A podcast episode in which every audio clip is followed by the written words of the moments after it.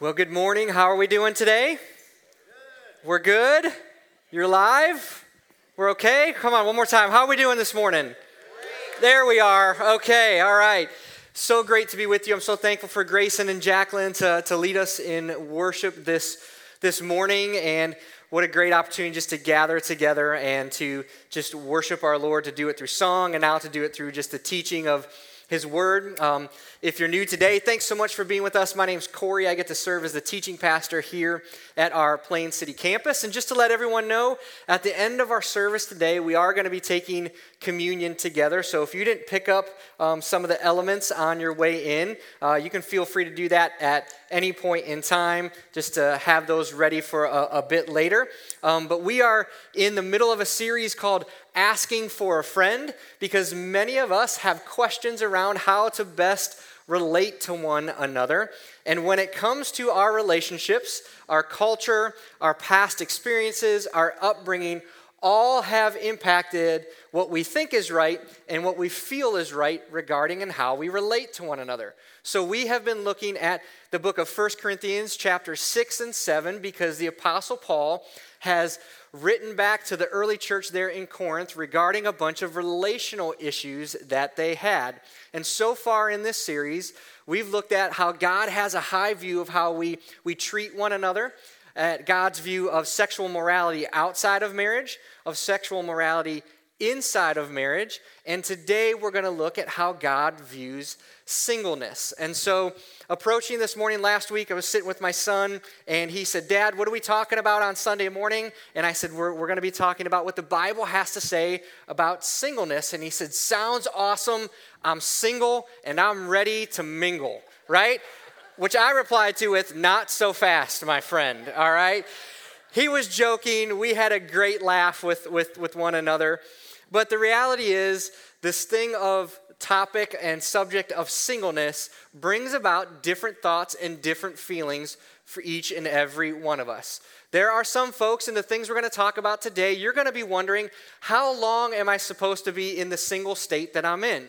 Does God have marriage for me in my future? Does God have singleness for me in my future? For some, as we walk through the things today, this, this topic of, of singleness may bring about some, some painful thoughts for, for you. There are others that are asking questions around hey, is this a good season or a good time in my life to pursue marriage or not to pursue marriage? And so, like we've been saying each and every week, when we have questions like these, we want to go back to God and His Word and set His truth as the foundation for us in our lives. Which is why our big idea for this series is that we believe that God offers us answers to life's toughest questions. Now, God doesn't always give us the easiest answers to our questions but he does give us the best answers in how to believe correctly and to treat one another carefully. And so today we're going to be asking the question what's the right approach to singleness? What's the right approach to singleness? That God has designed a season of singleness for all of us. There's a single season of singleness for all of us in our lives at some point or another. And so, what's the right approach to that? And so, if you're sitting here today and you're like, I'm married, this doesn't apply to me. Well, I think it does apply to you because it's a great reminder that, that you were single once, but now in marriage, God calls you to minister to those who are unmarried. To, so as you sit here today, be thinking about hey, is there some way for me to encourage or to pray for or to come alongside or to strengthen someone that I know is in a season of singleness right now? If you're sitting here today and you're listening uh, uh and you're single, well, then I believe God has got something special and specific that He wants to speak into your life today. So, with that in mind, let's jump into 1 Corinthians chapter 7 and verse 7. So, if you have your Bible or your Bible app, head, head to 1 Corinthians chapter 7, beginning in verse 7. Paul writes here, he says, I wish that all were as I myself am, but each has his own gift from God, one of one kind and one of another. Here in verse 7, Paul has is starting to transition from talking to, to married couples to those who are, are single. And Paul says, I wish that all were as I myself am. That mean referencing Paul being single at that time. And as we're going to look at a little bit later, he's going to be referencing some of the benefits of being single. But even though Paul will talk about the benefits of being single, he's going to strike this right balance through everything we look at today versus the person who's married to the person who is unmarried, which is why Paul says here, but each has his own gift from God, one of one kind and one of another. And it's important for us to know the culture that Paul was writing into at this time. If you were Jewish, marriage had a very, very high view in your life because as a Jewish person, marriage was crucial because God said, be fruitful and multiply.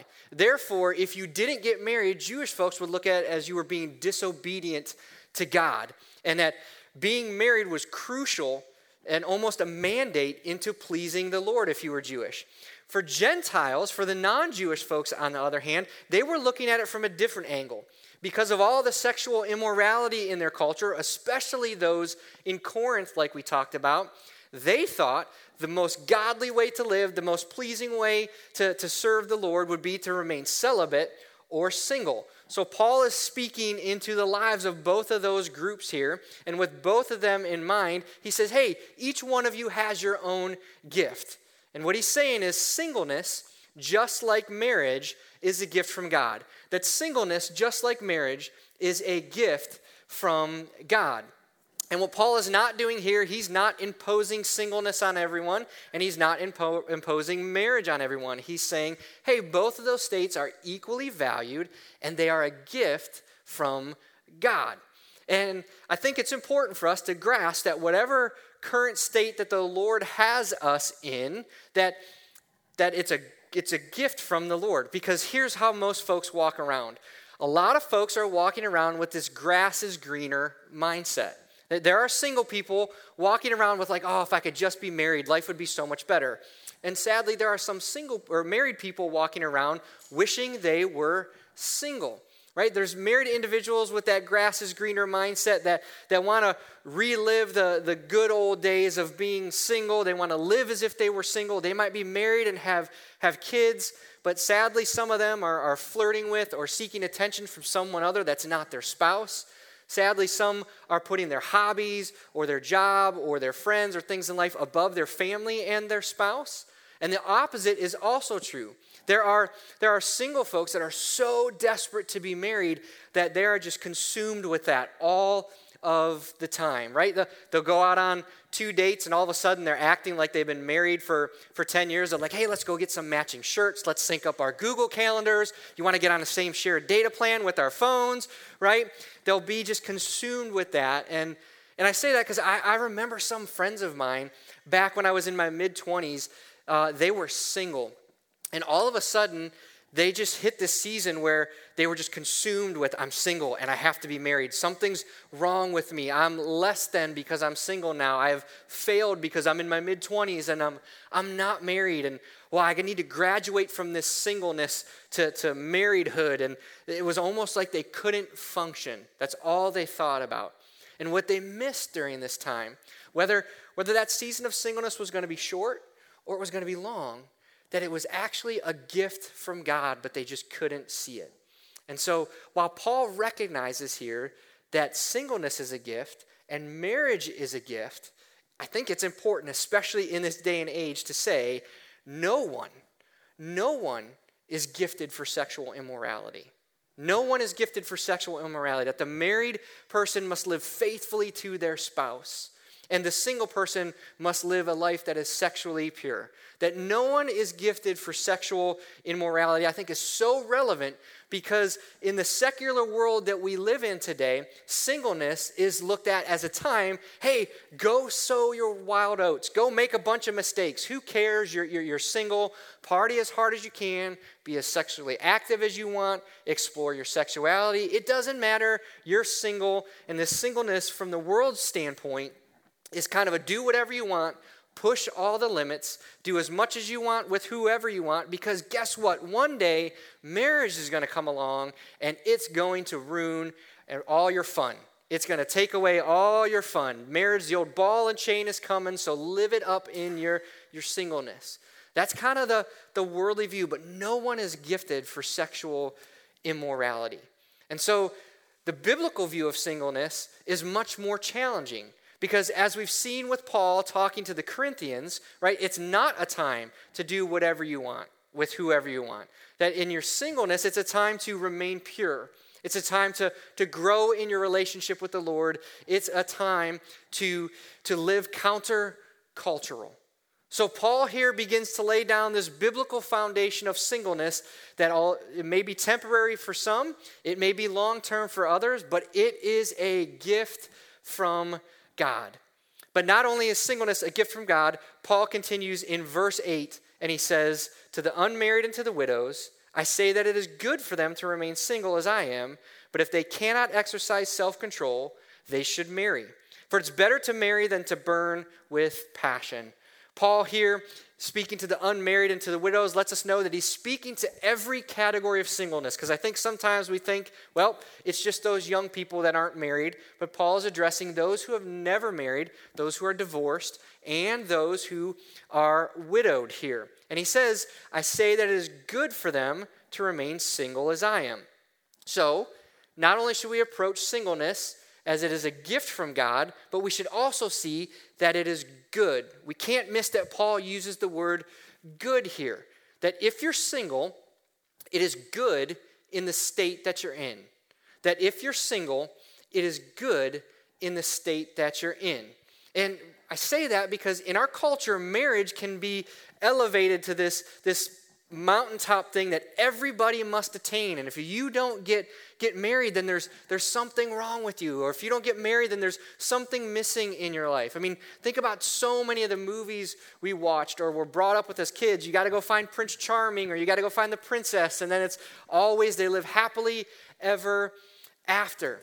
That we can overemphasize marriage and underemphasize singleness. I mean, think about some of the things we, we say. It's, hey, when are you going to marry that girl? Have you found a boyfriend yet? Have you found a girlfriend yet? Do you think they're going to remarry? Do you think he'll remarry? Do you think she'll remarry? And if you're honest, right, I think most of us who are married have had the conversation hey, if I wasn't around, would you get married again? Right? Tread those waters carefully, y'all, all right? So, um, whether married or single, I think what happens is we naturally assume that marriage is just the end all be all for everyone, that it's just something that's going to happen for everybody. And if we don't watch out, that leads to a view of singleness that, oh gosh, something's wrong with somebody's life if they're single. That it's just got to be this season that you grin your teeth and bear it and endure until you can just be elevated to marriage one day. And gosh, hang in there because you'll never be happy till you're married. You'll never be complete or fulfilled unless you find your spouse. We got to be very careful of having that as like a default mindset because what that does is it makes marriage an idol in our lives. It lifts marriage up to a place that says marriage is more spiritual than being single. And so we got to be very careful of that. And Paul's addressed all of this in, in the verses we've been talking about from, from week to week. And so I want to say this if you're sitting here today and, and you're single, I want to encourage you and let you know don't let anyone tell you that there's something wrong with your life. Don't let anyone tell you that there's something wrong with the state that you're in. You are okay with God. That before your heavenly Father, there's nothing missing in your life if you're single. That you are in a good and, blessed place with your Heavenly Father. That you can be free from the marriage is better idol in your life. That it is good in the state that you're in, and that is a gift from God. And so, Paul, in writing this to make sure, right, we and the Corinthians don't take his words out of context to make sure Paul's not saying marriage is bad and that anyone goes to the extreme with what Paul is saying and to continually protect them from sexual immorality. Paul says in verse 9, but if they cannot exercise self control, then they should marry. That it's better for them to marry than to burn with passion. Singleness is good, it's a gift from God, but what's not good is to lose self control. What's not good is to, to burn with passion. What's not good is to give way to temptation of sexual immorality in your life. Paul says it's better to marry than to fall into that sin outside of marriage. And again, just because of the day and age we live in, let me say Paul is not promoting same sex marriage here. Paul is only promoting biblical marriage in the way God has intended it and designed it. And he's saying, hey, if you're single and you can't exercise self control, go ahead and pursue biblical marriage. Experience all the wonderful things that God intended for you inside of marriage. And so it's important for us to know and it's important for us to say because, again, we are seeking God's word and trying to set His truth as our firm foundation to believe correctly and to treat one another carefully. And so when it comes to singleness, Paul lays down this foundation that we've seen here that it's a gift and that it is good. Paul's got more insight on the state of singleness, but to get more of that insight, we need to drop down to verse 25 in chapter 7. So we're going to drop down to verse 25 now. Paul says, Now concerning the betrothed, I have no command from the Lord, but I give my judgment as one who by the Lord's mercy is, is trustworthy. I think that in view of the present distress, it is good for a person to remain as he is. Are you bound to a wife? Do not seek to be free. Are you free from a wife? Do not seek a wife. But if you do marry, you have not sinned, and if betrothed and a woman marries, she has not sinned. Yet those who marry will have worldly troubles, and I would spare you of that. Paul begins here by saying, Now, concerning the betrothed. This kind of gives us a hint that Paul is now again responding to a very specific question that the Corinthians have written to him about. A question most likely around, Hey, must a Christian get married? Paul says, I have no command from the Lord, but I give my judgment as one who by the Lord's mercy is trustworthy. What Paul is saying, Jesus didn't have a specific teaching on this, but I'm going to give you my counsel as one as taught by Jesus. And his counsel is this He says, I think that in view of the present distress, it is good for a person to remain as he or she is. Key word here in this verse. There's a key word here in this verse, and that word is distress. Apparently, there was some sort of distress going on in the city of Corinth as Paul wrote and responded to this question. The scriptures don't tell us what this distress was. It doesn't tell us if it was persecution or if it was political or if it was secular or economic. However, in light of the current distress, Paul suggests that each person stay where God has them. That if they're single, they should stay single. That if they're married, they should stay married. That, hey, this is where God has you stay there. Why would Paul say that? Practically speaking, right? If it was a time of crisis, if it was a time of persecution, if it was a time of difficulty, right, then getting married would add the extra burden and stress of is my wife okay? Are my kids okay? Is the family okay?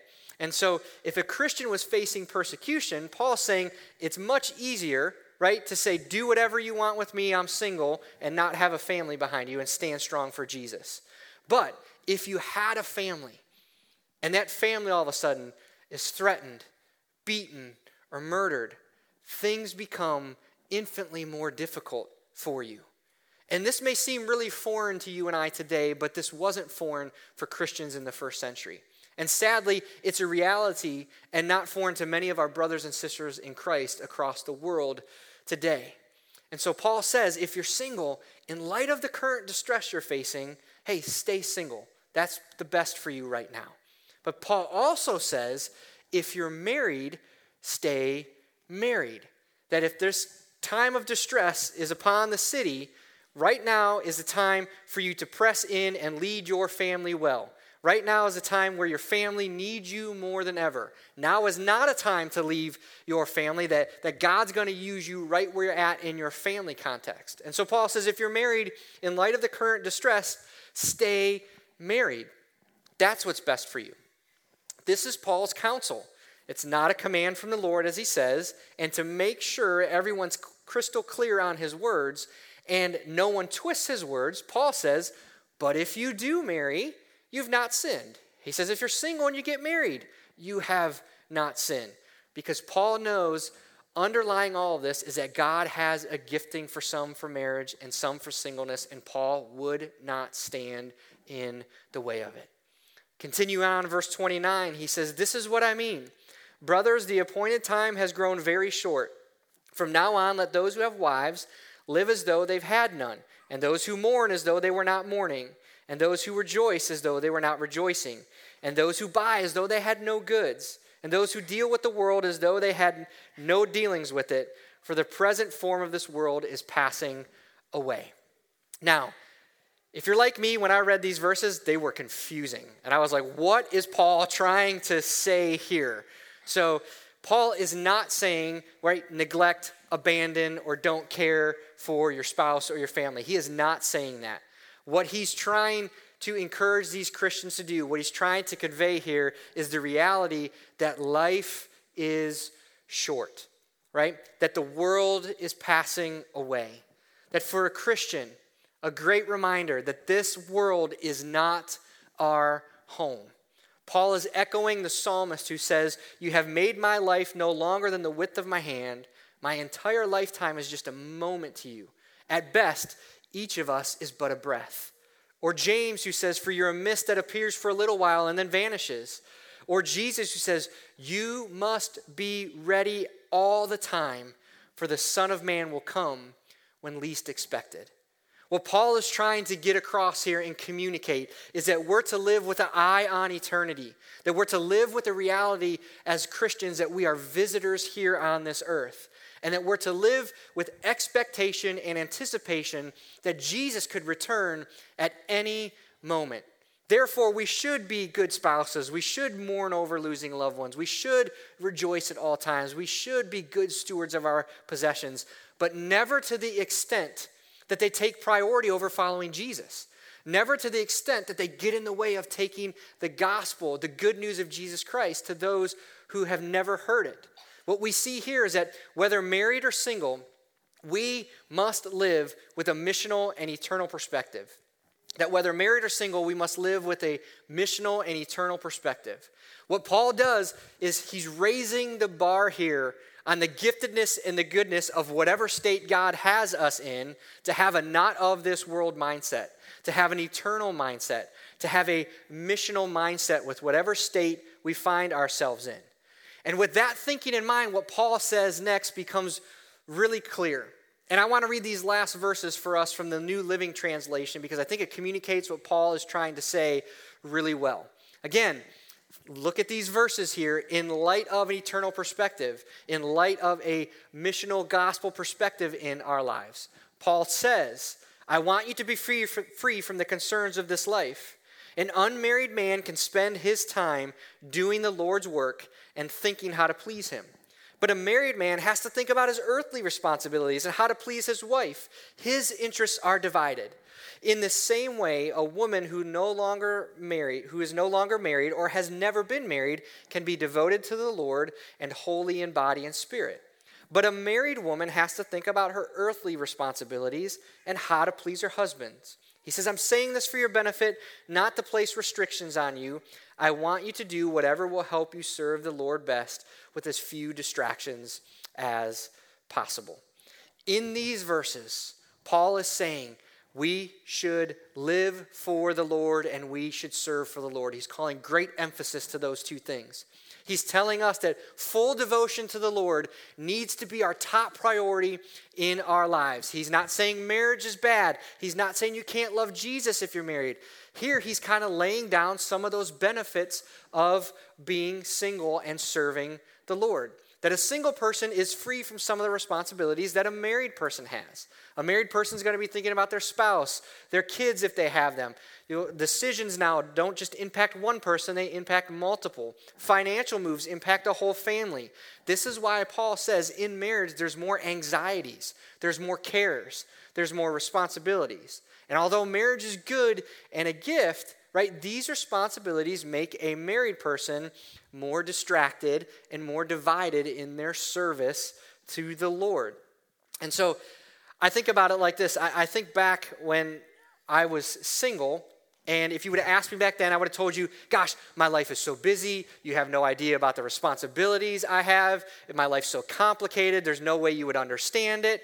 Now I stand here married and with, with two kids, and I look back on that, that time of singleness and I realize, wow, I just kind of came and went as I pleased. No one was waiting for me at home. I could come home as late as I want. Decisions, whether life or financial, impacted me and me alone. And so it was a season in my life where, gosh, I just served as late as I wanted at church. I was in multiple ministries at, at once, and a mission trip would come up, and I'm like, great, I'm out of here, I'm gone. I didn't have to think about it.